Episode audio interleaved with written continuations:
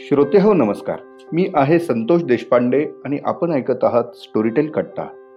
आज तुमच्या आमच्या लाडक्या स्टोरीटेल कट्ट्याचा शंभरावा भाग सादर करताना मला अत्यंत आनंद होत आहे.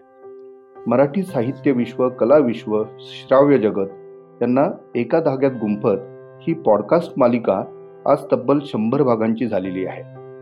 आपल्या उदंड प्रतिसादामुळेच हे घडू शकलं. खरं तर मराठीमध्ये अशा विषयांना समर्पित असा हा पहिलाच उपक्रम. जेव्हा तो आम्ही सुरू केला तेव्हा पॉडकास्ट ही संकल्पना आपल्यात फारशी रुजलेली नव्हती. तरीही आम्ही न चुकता दर आठवड्याला एक एक भाग सादर केले. आपल्या आवडत्या लेखकांना कलाकारांना आपल्याशी संवाद साधण्यासाठी पाचारण केलं आणि त्यांच्याशी होणारा दिलखुलास संवाद आपणास आवडत गेला. म्हणूनच स्टोरी टेल कट्टा आज जगभरातील रसिक दर आठवड्याला न चुकता ऐकतात. त्याबद्दल सर्वप्रथम मी सर्वांचे खूप खूप आभार मानतो. श्रोते हो आज मी अत्यंत आनंदी आहे. त्याला आणखी एक कारण आहे. ते म्हणजे या शंभराव्या भागामध्ये आज आपण भेटणार आहोत द ग्रेट संजय राऊत सरांना. होय आपल्या विनंतीला मान देऊन खासदार संजय राऊत आज स्टोरीटेल कट्ट्यावर आलेले आहेत. आज आपण त्यांच्याकडून त्यांना अनपेक्षित मात्र आपल्याला अपेक्षित अशा काही अराजकीय गोष्टींची उलगड करण्याचा प्रयत्न करणार आहोत. सर आपलं स्टोरीटेल कट्ट्याच्या या विशेष भागामध्ये मनापासून स्वागत. हो नमस्कार नमस्कार. पहिलाच प्रश्न थोडासा एक वेगळ्या पद्धतीने विचारतो. शब्दांवर विलक्षण हुकमत असणारा लेखक संपादक. टिपिकल साच्याच्या बाहेर जाऊन राजकारण करणारा राजकारणी आणि ज्यांचे फॅन्स पाकिस्तानातही निघाले असा हा शिवसेनेचा दिल्लीतील बुलंद आवाज. संजय सर उपमा बऱ्याच आहेत. आपल्यास कोणती अधिक जवळची वाट? नाही मला उपमा वगैरे ठीक आहे लोक देतात आपण सांगता. पण माझी ओळख जी आहे ती सामनाचा संपादक म्हणूनच आहे. आणि मला तीच ओळख सगळ्यात जास्त आवडते. मी आता खासदार असेल नेता असेल अनेक गोष्टी मी करतो. सिनेमे तयार करतो. पण शेवटी माझी ओळख जी देशभरात किंवा देशाच्या बाहेर जे आहे ती सामनामुळे लिखाणामुळे सतत मी लिहित असतो. त्याच्यामुळे सामनाचा संपादक असणं ही माझ्यासाठी फार महत्वाची गोष्ट आहे. वाव. आणि सामनाचा तुम्ही उल्लेख केलात आणि सामनातली तुमची जी रोखोक शैली त्याच्या मागची सच्चाई पण आम्हाला ऐकायची आहे. म्हणजे ही धारधार शब्दफेक आपल्या लेखनात कुठून आली आणि ती कशी विकसित झाली हे याबद्दल काही सांगता येईल? नाही तो स्वभाव असतो बघा की प्रत्येकाचा एक जन्मता स्वभाव असतो. आणि आपण ज्या व्यक्तींबरोबर राहिलो सातत्यानं त्यांचाही प्रभाव असतो. मी माझ्या सुरुवातीपासून मला सुदैवान खूप अगदी लहानपणापासून मला अशा व्यक्तींबरोबर राहता आलं. ज्यांचं महाराष्ट्राच्या देशाच्या राजकारणामध्ये एक चांगला प्रभाव होता. आता मी कॉम्रेड श्रीपाद अमृत डांग्यांबरोबर खूप जवळून मला ते पाहता आले. त्यांना अनुभवता आले. त्यानंतर मला माधवराव गडकरी होते आमचे. फार जहाल पत्रकार संपादक होते लिहिणारे बरोबर. माझ्यावर त्या अथरांचा प्रभाव होता. बाळासाहेब ठाकरेंबरोबर माझं अख्खं आयुष्य गेलं.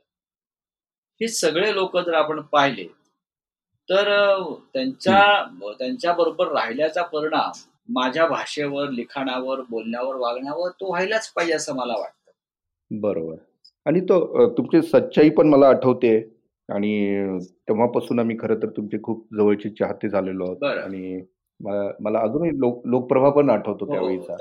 आणि त्यावेळी अंडरवर्ल्डच्या सुद्धा गोष्टी त्यावेळी ज्या पद्धतीने आम्हाला खेचत होती. हो.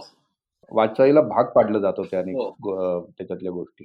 तेव्हापासून हा प्रश्न मला तुम्हाला कधीतरी विचारायचा होता म्हणून सुरुवातच मी त्याच्यापासून केली.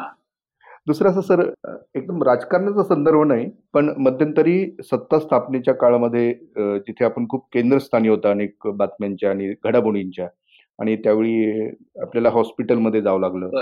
आणि तिथे तशा स्थितीत आपण आपला लेखन प्रपंच सुरू ठेवला होता हे ते दृश्य अजूनही आमच्यासमोर आहे. तर ही ही ऊर्जा येते कुठून?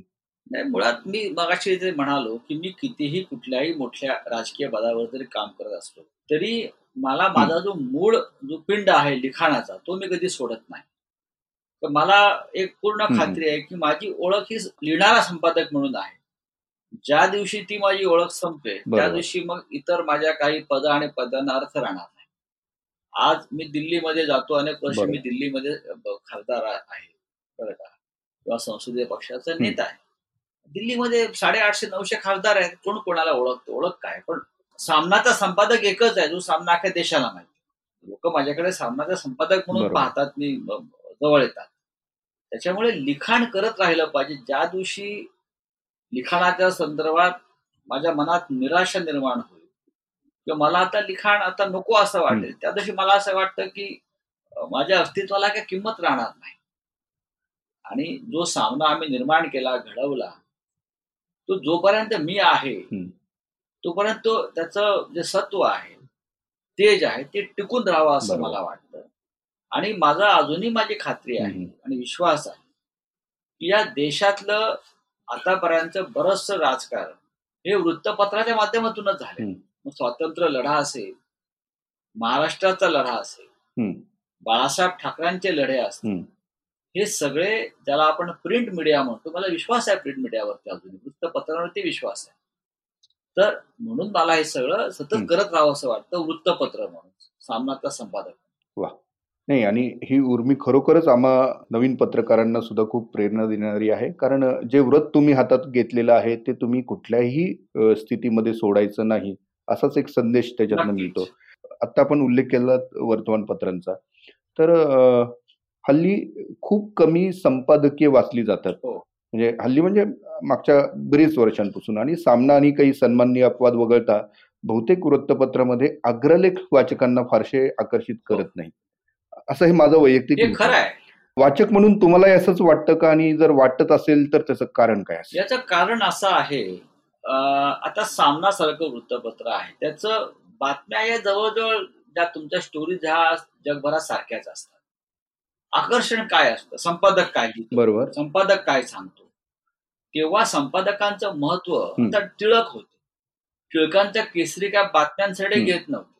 ते संपादकीय त्यांचं वाचण्यासाठी घेत होते. आजही टिळकांची संपादकीय आपण जर त्यांची नुसती आपण हेडिंग जरी पाहिली आजही आपण म्हणतो ना सरकारचे डोके. ठिकाणावर आहे. का? हे लक्षात आहे आपल्या. उजाडले पण सूर्य कोठे आहे? हे अशा प्रकारची संप आगरकरांची असतील चिपळूणकरांची असतील त्यानंतर आचार्य अत्र्यांची संपादकीय आपण पाहिलेली आहे. मराठवाड्यामध्ये सुद्धा हो.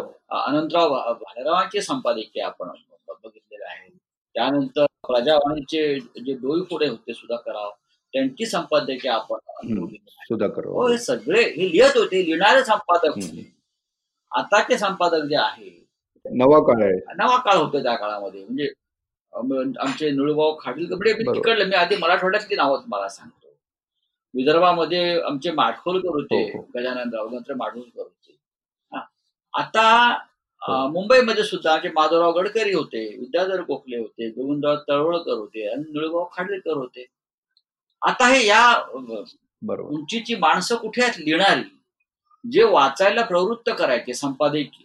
धोरण ठरवायचे. संपादक जे होते आमचे सगळे हे राज्याला दिशा. द्यायचे. धोरण ठरवायचे. आज दुर्दैवानं असं मला घडताना दिसत नाही. संपादकीय वाचणं हा सकाळचा एक आनंद असायचा. आणि दिवसभर त्यावर चर्चा व्हायची. तेव्हा इलेक्ट्रॉनिक मीडिया नव्हता टीव्हीवरती कोणी येतो आणि कुठल्या विषयावर बोलतो ज्याला काय कळत नाही. हा? आणि नुसते गोंगाट घालत बसतात. तिथे. वृत्तपत्र जेव्हा होतं संपादकांवर चर्चा होती तेव्हा सामान्य माणूस डिबेट करायचा आपापसात. सामान्य माणूस. आज केसरीमध्ये काय आहे? या सामनामध्ये काय? मराठामध्ये अत्र्यांच्या काय आहे? हे सामान्य माणूस चर्चा करत होता ते खऱ्या अर्थानं ही महाराष्ट्राची परंपरा आहे. ही परंपरा वृत्तपत्राची जी आहे चर्चा करण्याची पश्चिम बंगाल आणि आपला महाराष्ट्र या. दोन राज्यामध्ये फार. आज लोक वाचत नाहीत तेव्हा त्या तुमच्या त्या मोबाईलच्या ह्याच्यावरती वाचतात ऍप्स वगैरे आहेत ते. पण वृत्तपत्र छापून जेव्हा वाचण्यात मजा असते ती कशा? अगदी खरं आजही मी सामनात संपादकीय लोकांनी वाचायलाच पाहिजे. त्याच्यावर चर्चा केली पाहिजे. एक तर लोकांनी संपादकीय वाचून चीड व्यक्त केली पाहिजे. किंवा डोळ्यातून अश्रू काढले पाहिजे. या भावनेतून किती लोक आज संपादक मॅनेजर आहे व्यवस्थापक असतात. प्रशासकीय काम करतात. खरंय. त्यांना संपादकीयचं महत्त्व नाही काही वृत्तपत्राने संपादकीय बंद केलं. टाइम्स ऑफ इंडिया संपादकीय कुठे आहे? त्यांना ते म्हणतात गरज नाही आम्हाला संपादकीय. हा. खरं म्हणजे वृत्तपत्र सृष्टीचा अपमान. आणि ओपिनियनच नसणं हे त्याचं मुख्य कारण असावं कदाचित. आहे. ना तसंच आहे. नाही का? आणि मगाशी तुम्ही ह्याचाही उल्लेख केला की तुमची जडणघडण जी झालेली आहे शैलीची तुमच्या आणि तुम्ही काही नावही घेतलेली आहेत त्यांच्यासोबत काम करायचं त्यांचा सहवास मिळायचा तुम्हाला ती संधी मिळाली. आपल्यावरती अशा कुठल्या पुस्तकांचा सर्वाधिक प्रभाव आहे हे एक मला जाणून घ्यायचं होतं. म्हणजे वयाच्या प्रत्येक टप्प्यात वाचन आपलं बदलत हो, जातं. हो. तर असं काही तुमचा तुमचा त्यातला अनुभव काय आहे? असं आहे की ज्याच्या मनामध्ये लिखाणाची बोलण्याची उर्मी असतो सतत वाचत असतो. पूर्वी काय ऐकण्याचं फार संद आकाशवाणी सोडले तुम्ही काय ऐकत होता? काही नाही. तुम्हाला खूप काय ऐकायला मिळतं. पूर्वी आपण सतत वाचन करत राहिलो. असं आहे की मला आठवत आहे की सगळ्या प्रकारच्या म्हणजे एकाच पुस्तकाचा प्रभाव संपादकावरती पडतो असं नाही. मला गांधींचं सत्याचे प्रयोग अजूनही मी त्याचं पारायण करतो. तसंच मला नथुराम गोडसेचं गांधी हत्या आणि मी हे त्या काळात वाचलेलं फार प्रभावी पुस्तक होतं. तरी मला महात्मा गांधी आवडतात बरोबर. असं काही नाही आपण सतत वाचत राहिलं पाहिजे. वेगवेगळे विषय जे विशेषतः ज्या विषयाशी आपलं नातं नाही असे विषय जास्त वाचले पाहिजे समजून घेतलं पाहिजे. नाही अशी काही पुस्तकं आणखी तुम्हाला सांगायची वाटतात? म्हणजे फिक्शन असेल नॉन फिक्शन असेल की ज्यांनी आपल्यावरती प्रभाव टाकलेला आहे असं तुम्हाला अजून नेहमी जाणवतं? हजारो पुस्तकं आपण वाचलेली आहेत. हजारो पुस्तकांच्या आपण जवळ गेलेलो आहोत. आपापल्या घरात आम्ही त्या काळात स्वतःचे ग्रंथालय निर्माण केलेले आहे. पण माझ्या मी तुम्हाला सांगेन की मी गद्यापेक्षा पद्य जास्त वाचत आलो. क्या बात आहे गद्यापेक्षा माझं माझं लेखकांपेक्षा माझा संबंध कवींशी फार येत होता आणि मला मी मी मी त्याच्यावरती नंतर येणारच आहे. मी मला ते जाणवलं. आणि ही ही खूपच छान बाजू तुम्ही सांगितली. आणि मला वाटतं जे तुमच्या अग्रलेखांचं शीर्षक असतं किंवा रोखोक मधले सुद्धा शीर्षक असतात ते कुठंतरी त्याच्यात एक नाद असतो तो त्यातनंच आलेला आहे. शक्यता आहे. आणि अनेक विषयांवरती तुम्ही स्वतः विपुल लेखन केलेलं आहे. तरी असा एखादा कुठला विषय आहे का तुमच्या मनात की ज्याच्यावरती काही काम तुम्ही करत आहात किंवा करायचं बाकी आहे किंवा तसा काही मानस आहे? असं आहे की वृत्तपत्राचं काम रोज नवीनच असतं. जसं आपण म्हणतात पण तसं मी मानत नाही की कालचं वृत्तपत्र आजचं रद्दी मी रद्दी मानत नाही. आपण घडवतो. आपण त्याच्यामध्ये प्राण ओततो लिखाणामध्ये. त्याच्यामुळे ते टिकून राहतं. पण मी असं कुठलंही काम ठरवून केलं नाही किंवा करणार नाही. जसं लोक मला म्हणतात तुम्ही वेगळी पुस्तकं लिहा. पण मी रोज लिहितो. आता कुठे पुस्तकं लिहिणार मी त्या सगळ्या विषयावर? ज्याला ठेवायचं आहे ते ठेवून देतील काही जतन करून नाही तर सोडून देतील मला असं विशेष मी फार अभ्यास करून म्हणजे माझा माझा परिचय काय फार अभ्यासू व्यक्ती म्हणून नाही. रोजचं काम मी करत असतो. मांडायचं फक्त समोर. आपण ज्या फॅक्ट मला जे वाटतं मी जे अनुभवतो मी जो विचार करतो मी जे पाहतो ते मी मांडण्याचा प्रयत्न करतो. त्याच्यासाठी मी खूप परिश्रम घेतो असं काय मला कधी वाटत नाही. म्हणजे मला आतून स्फूर्त लिहावं असं वाटतं की मी करतो. बरोबर बरोबर. आणि ठाकरे सारखी एक मोठी निर्मिती तुमच्याकडनं हो. झालेली आहे. हो, हो. आणि त्याला खूपच उत्तम यश मिळालं. आणि राष्ट्रीय पातळीवरती नव्हे आंतरराष्ट्रीय पातळीवरती बाळासाहेब त्या निमित्ताने पोहोचले. मला ती इच्छा होती. त्याबद्दल तुमची काय भावना असं आहे की माझं संपूर्ण जे तीस गेले मी बाळासाहेबांबरोबर तीस वर्ष सलग काम इतका सहवास कोणाला मिळाला नसेल त्या जवळचं. आणि ते व्यक्तिमत्व मी अनुभवलेलं आहे. त्यांनी मला खूप काही दिलेलं आहे. म्हणजे मला आठवते की मला घडवण्यामध्ये त्यांचं सगळ्यात मोठं योगदान आहे. आज जो मी आहे हा त्याने घडवलेलं त्यांनी मला अनेकदा मी काय वाचायला हवं अनेकदा हे मला ते सांगायचे. हे तू वाचून घे. ते कुठे बाहेर दौऱ्यावर गेले परदेशात गेले असतील किंवा कुठे दौऱ्यावर गेले आणि त्यांना कुठली काही पुस्तकांची दुकानं दिसली ते माझ्यासाठी आवर्जून पुस्तकं आणायचे शोधून. आणि मला ते सांगायचे संजय वाच. हे वाचून ठेव. आणि मी वाचल्यावर ते माझ्याशी त्या पुस्तकावर चर्चा करायची. बरं का? आणि अशा वेळेला त्यांचं राजकारण जवळून पाहिलं मी त्यांचं समाजकारण जवळून पाहिलेलं आहे. हे व्यक्तिमत्व मी अंतर्बाह्य अनुभवलेलं आहे. आणि या नवीन पिढीला त्यांच्याविषयी सतत माहिती असावी. असं आहे की त्यांचं सगळ्यात मोठं स्मारक जर कोणतं असेल तर त्यांचं स्मरण सतत राहणं लोकांना. त्यांनी केलेलं काम लोकांसमोर राहणं. हे त्यांचं सगळ्यात मोठं मी स्मारक मेमोरियल म्हणतो. म्हणून मी या नवीन माध्यमाच्या पुस्तकं लिहितील लोक त्यांच्यावर. त्यांच्यावर चर्चा करतील लोक त्यांच्यावर भाषण करतील पण कुठेतरी बाळासाहेब ठाकरे हे सहज घडलेलं व्यक्तिमत्व नाही. त्या घडण्याच्या मागे जो काय संघर्ष होता तो नवीन पिढीलाही समजावा जगात कळावा म्हणून मी ठाकरेची निर्मिती आता मी जॉर्ज फर्नांडिस यांच्यावरती एक सिनेमा तयार करतो की त्याच उद्देशाने ही माणसं परत निर्माण होणार नाही अगदी बरोबर. नाही आणि ही खरोखर म्हणजे आपले मराठी मातीने दिलेली देणगी आहे जगाला. हो.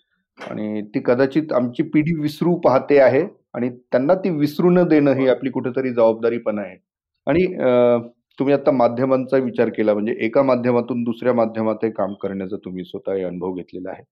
तर नवमाध्यमांच्या ज्याला आपण न्यू मीडिया म्हणतो त्याच्या उदयामुळं एकूणच मराठी वाचन संस्कृती वाचकांची अभिरुची बदलते आहे काय? आपलं काय निरीक्षण आहे? एक उदाहरण तुम्हाला द्यायचं झालं तर आमचं स्टोरी टेलचं देतो की स्टोरी टेल सारखी ऑडिओ स्ट्रीमिंग सेवा आता लाख म्हणजे जगभरात लाखो लोक घेत आहेत. पूर्वी वाचनापासून दूर राहणारी आपली पिढी आपल्यातीलच मृत्युंजय छावा दुनियादारी बनगरवाडी अशा एकावनिक क्लासिक्स किंवा पु ल वपू मतकरी नेमाडे असे सगळे ऑल टाइम ग्रेट जे लेखक आहेत त्यांचं साहित्य आज ऑडिओच्या फॉर्ममध्ये ऐकतंय. तर अगदी पवार साहेबांचं उदाहरण देतो. त्यांचं लोक माझे सांगाती हे जे हो. पुस्तक आहे ते देखील इथं लोक खूप आवडीने हो. ऐकतायत. आणि हे ऐकलं जाणं खूप हो. महत्वाचं आहे. शिवाय नेटफ्लिक्स आहे अमेझॉन प्राईम आहे असे बरेच ओटीटी प्लॅटफॉर्म सुद्धा आता स्वतःचा रसिक वर्ग तयार करतायत. तर ह्या एकूणच पार्श्वभूमीवरती माध्यमांतर त्याला मीडिया कन्व्हर्जन्स म्हणतो आपण ते आणि रसिकांची अभिरुची याच्याबद्दल आपलं काय निरीक्षण हे बदल जे आहेत ते होत राहतील. म्हणताय सगळं ऐकणं पाहणं. हे. होत राहतात. हे होत राहणार. जग पुढे चाललेलं आहे होत राहणार. तरी वृत्तपत्र टिकली पाहिजे त्या मताचा. मी आणि ती छापील स्वरूपातच टिकली पाहिजे. बरोबर. त्याचं कारण असं आहे की बदल घडवण्याची जी ताकद आहे ती वृत्तपत्रामध्ये ती छापील शब्दामध्ये. छापील शब्दामध्ये क्रांती घडवण्याची ताकद आहे याच्यावरती माझा विश्वास आहे. आतापर्यंत जगातले सगळे बदल जे आहेत हे याच माध्यमातून घडत मी आता तुमची इतर माध्यम पाहतो. आपण जे करताय काम बरं का? हे वेगळं काम आहे. हे आपण लोकांपर्यंत साहित्य पोहोचवत आहे बरोबर. माहिती पोहोचवत आहे हे सगळं ठीक आहे. बरोबर. पण इलेक्ट्रॉनिक जो मीडिया आहे जे मी वृत्तवाहिन्या म्हणतो ते ज्या पद्धतीनं काम करतात त्याला मी पत्रकारिता मानायला कधीच तयार नाही. त्यांची जी का स्पर्धा आपापसात असते. बरोबर. त्या स्पर्धेमध्ये खरी पत्रकारिता राहिली बाजूला. लोकांचे प्रश्न राहिले बाजूला. ही धडपड जे सुरू आहे टीआरपीची धडपड काय टीआरपी असेल इतर धडपड आहे. हे वृत्तपत्रामध्ये शक्यतो अशा गोष्टी आतापर्यंत आलेल्या नाहीत. स्पर्धा नक्कीच वृत्तपत्र वाढली. आम्ही जेव्हा काम सुरू केलं वृत्तपत्रामध्ये तेव्हा महाराष्ट्रामध्ये तीन किंवा चार मोजके वृत्तपत्र होते. मुंबईमध्ये तीन वृत्तपत्र होती. आज पहा किती आहेत. पुण्यामध्ये किती आहेत. मराठवाड्यात किती आज जिल्हा स्तरावर चार चार पाच पाच दहा दहा वृत्तपत्र काढतात आणि काढून करतात काय? एवढं पत्रकारितेचं पीक आलं कुठून? आम्हाला महाराष्ट्रामध्ये टिळक जांभेकर चिपळूणकर आत्रे एवढेच लोक माहीत होते. आज गावागावात हे सगळे निर्माण झालेले लोक आहेत. त्याच्यामुळे काय होणार ना पण जे प्रमुख मुख्य प्रवाहातले वृत्तपत्र आहेत त्यांच्यामध्ये अजूनही परिवर्तनाची ताकद तसं नसतं.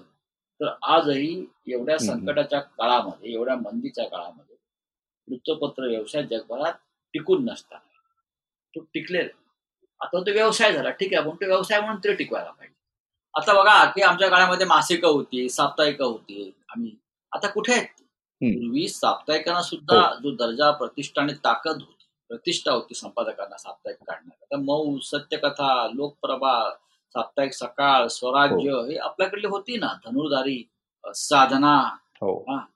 किर्लोस्कर ही नावं आता नवीन पिढीला माहीत नाहीये पण ह्या सगळ्या माध्यमांनी बरोबर. या महाराष्ट्रामध्ये सामाजिक आणि राजकीय क्रांती केलेली आहे. मार्मिक बाळासाहेब ठाकरे मार्मिक सुरू केलं होतं. त्या मार्मिक मधून शिवसेना उभी राहिली नवयुग होता त्यांचं त्यातून हे सगळे संघर्ष आणि आंदोलन हा यातून उभी राहिलेली आहेत सगळे. आता ते आता ते संपलं.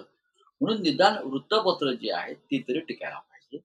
बाकी इतर माध्यम बघा जग बदललंय जग पुढे चाललेलं आहे. कोणाचं कोणाशिवाय अडत नाही. राहणार नाही. पण आता हे बहुतेक आम्ही शेवटचे लोक असू वृत्तपत्र वृत्तपत्राची टिमकी वाजवणार. नाही आणि खरोखर आज आहे वृत्तपत्रांचं आता आपण बोललात तर त्यांच्यामध्ये खूप सुरक्षेची भावना आहे असं चित्र आहे एकूणच. आणि त्याच्यामुळे माध्यम उद्योगच आता हा मुद्रित माध्यमांचा म्हणजे इवन त्याच्यात नियतकालिका आली पुस्तक आली छापील एक वेगळ्या वळणावर येऊन ठेपलीत का काय असं? प्रकाशन व्यवसाय पूर्णपणे ठप्प आहे. लोकांना छापील पुस्तकं आता लोक घेत नाहीत. लोक तुमचं डिजिटल पद्धतीनं वाचतात. तिकडे लोक वळलेले आहेत. आमच्या काळामध्ये किंवा तुम्ही सुद्धा पाहिलं असेल घरामध्ये पन्नास पुस्तकं आपल्या मुख्य घरामध्ये हो. असणं ही प्रतिष्ठेचं आणि गौरवाचं लक्षण. घरी पुस्तक लायब्ररी ग्रंथालय बंद पडलेली आहे. ग्रंथालय कर्मचारी बेरोजगार झाले पूर्वी ग्रंथालयात जाणं ग्रंथालयात सदस्य होणं एखाद्या हे प्रतिष्ठेचं लक्षण. आज तसं राहिलंय का तर नाही. ग्रंथालयावर धूळ झटकली जात नाही दुर्दैवाने. नेहमी जात असतो पाहत असतो. नाही ही ही ही उदासीनता कशी जाऊ शकेल मग? ही उदासीनता बघा की मी माझ्या भाषेपुरतं बोलीन मराठी. मराठी भाषेच्या शिक्षणासंदर्भातला कल लोकांचा कमी झाला. पूर्वी मराठी माध्यमातून शिकण्यासाठी लोक पुढे असायचे. आता आम्ही सगळे मराठी माध्यमातून शिकलो म्हणून आमच्या मराठीवरती प्रेम आमची मुलं मराठी माध्यमातून आम्ही शिकायला घातली म्हणून आमच्या मुलांना प्रेम पण आज या महाराष्ट्रामध्ये किंवा देशभरातली लोक जे आहेत सगळे हे आपल्या मातृभाषेतून शिक्षण द्यायला तयार नाहीत आपल्या मुलांना. त्यांना असं वाटतं की आपल्या मातृभाषेतून शिक्षण देणं बरोबर. म्हणजे मुलांचं नुकसान करण्यासारखं आहे तसं नाहीये. अजिबात नाही या देशाचे राज्य प्रत्येक आज आहे महाराष्ट्राचे असतील मी देशाचे सुद्धा हे. काय इंग्रजी माध्यमातून शिकलेले नाहीये. बरोबर. हे आपापल्या मातृभाषेतून शिकून देशाचं राज्य करतात लक्षात घ्या. अब्दुल कलाम बरं का इतके मोठे शास्त्रज्ञ झाले. त्यांच्या भाषेतूनच शिकले तुम्ही त्यांचे जे गोडवे गाता. हे त्यांच्या तामिळ भाषेतून शिक मी डॉक्टर कलाम यांच्याशी अनेकदा संवाद साधलेला. त्यांची थॉट प्रोसेस जी होती विचाराची भाषा ही तामिळ होती. ती तामिळ भाषेतून विचार करायचा. हो हो. जेव्हा आपण आपल्या मातृभाषेतून विचार करतो तेव्हा आपला विकास जास्त होतो. म्हणून आज मी स्वागत करतो की आज नरेंद्र मोदी यांच्या सरकारनं जे नवीन शैक्षणिक धोरण आणलेलं आहे त्याच्यामध्ये त्याने पाचवी पर्यंत शिक्षण हे मातृभाषेतून देण्यासंदर्भातला नियम केलाय आणि ते योग्य आहे. मातृभाषेतून आपल्या शिक्षण होणं गरजेचं आहे. निदान प्राथमिक शिक्षण तरच या भाषा टिकतील तर पुस्तकं टिकतील तर वाचन संस्कृती राहील. फक्त प्रश्न मराठीचा पण नाही. सर्व भारतीय भाषांचा सर्वच भारतीय भाषा हेच चॅलेंज सर्वच भारतीय भाषांशी बोलतो की आपल्या भाषा आहे. म्हणून हा देश टिकला. या देशामध्ये आपण संपूर्ण इंग्रजीकरण झालं तर मग ब्रिटिश परत येतील त्यांचं राज्य करायला. आमचा स्वातंत्र्य लढा जो झाला हा आपापल्या भाषेतून झालेला आहे त्या त्या राज्यामध्ये. तो इंग्रजीतून झाला नाही तो इंग्रजी विरुद्ध झाला. इंग्रजी पाहिजे जगभरात. याचा अर्थ तुम्ही तुमच्या भाषेच्या छाताडावरती पाय राहून तुम्ही इंग्रजीचा झेंडा फडकवू नाही शकत. किंवा अन्य पद्धती भाषेचा तुम्ही झेंडा फटकवू शकत नाही. ती ज्ञानभाषा असेल स्वीकारा तुम्ही. म्हणजे माय मरो आणि सावत्र मावशी जगू. असं नाही होणार असं नाही. होणार. आम्ही सातत्यानं जे मराठीचा झेंडा फडकवण्याचा प्रयत्न करतोय त्याला काही कारण आहे हा महाराष्ट्र राहणार नाही. एवढंच सांगेन. मराठीचा लढा आम्ही जो इतके वर्ष केला. आणि आपण संसदेत आपण आवाज उठवता शिवसेनेचे सर्व खासदार सातत्याने भूमिका मांडतात. मात्र अजूनही मराठी अभिजात भाषेचा मराठीला दर्जा अजून तरी मिळालेला नाहीये. कारण काही असो? काही तांत्रिक त्याला त्याला पूर्णपणे तांत्रिक कारण आहेत आणि त्याचं राजकारण होऊन या मताचा मी मराठीला अभिजित भाषा मिळेल वगैरे सगळं ठीक आहे. पण शेवटी दिल्लीमध्ये मराठी माणसानं टिकणं हे महत्वाचं आहे. नेतृत्व करणं मराठी माणसानं. तर आता गुजरातीला कुठे अभिजात भाषेचा दर्जा आपण दोन गुजरातचे प्रमुख लोक राज्य करतायत. त्याच्यामुळे अख्ख्या देशाला गुजरात माहिती आहे गुजराती माहिती आहे. प्रतिभाताई पाटील देशाच्या राष्ट्रपती झाल्या लोकांना आज चर्चा दिली मराठी महिला झाली राष्ट्रपती. यालाच मराठी पण म्हणतात. अनेक राज्यात भाषा त्यांना तो दर्जा नाहीये. पण जेव्हा त्या ची भाषा जी आहे ती रुलिंग रुलर व्हायला पाहिजे. त्या भाषेचा माणूस राज्यकर्ता व्हायला पाहिजे. तर त्या भाषेविषयी लोकांना जास्त बरोबर. शिवाजी महाराज महाराष्ट्राचे आपण जेव्हा म्हणतो मराठी होते. म्हणून लोकांना शिवाजी महाराज आणि महाराष्ट्र आणि मराठी माहिती आहे. बरोबर. अगदीच खरं म्हणजे राज्य आलं तर तुम्ही काही व्यवस्था निर्माण करू शकता आणि जे व्यवस्था एकदा असेल तर ती कालातीत असू शकते किंवा एक पुढच्या काळाचं समोर ठेवून त्यांनी निर्माण झालेली असते. आता आपण थोडस सर शेवटाकडे वळूया. आम्हाला संजय राऊत हे केवळ त्यांच्या लेखांमधून राजकीय भाषांमधून माहीत होते. अलीकडे आपली ट्विट्स देखील बातमीचे विषय बनताना हो. दिसतात. आणि त्यात अनेक लोक निरनिराळे अर्थ संदर्भ शोधतात. असू देत. पण हा शायराना अंदाज अनेकांना भावताना दिसतो. तर ही शेरो शायरीची आवड आपण कधीपासून जोपासली आणि याचं अनेकांना कुतूल आहे म्हणून हा प्रश्न. नाही मी मगाशी म्हणालो की मी गद्यापेक्षा पद्यात जास्त रमलो. माझ्या शालेय जीवनापासून असेल की आधीपासून असेल. हा. अनेक कवी असतील महाराष्ट्रातले. मराठीतले देशातले.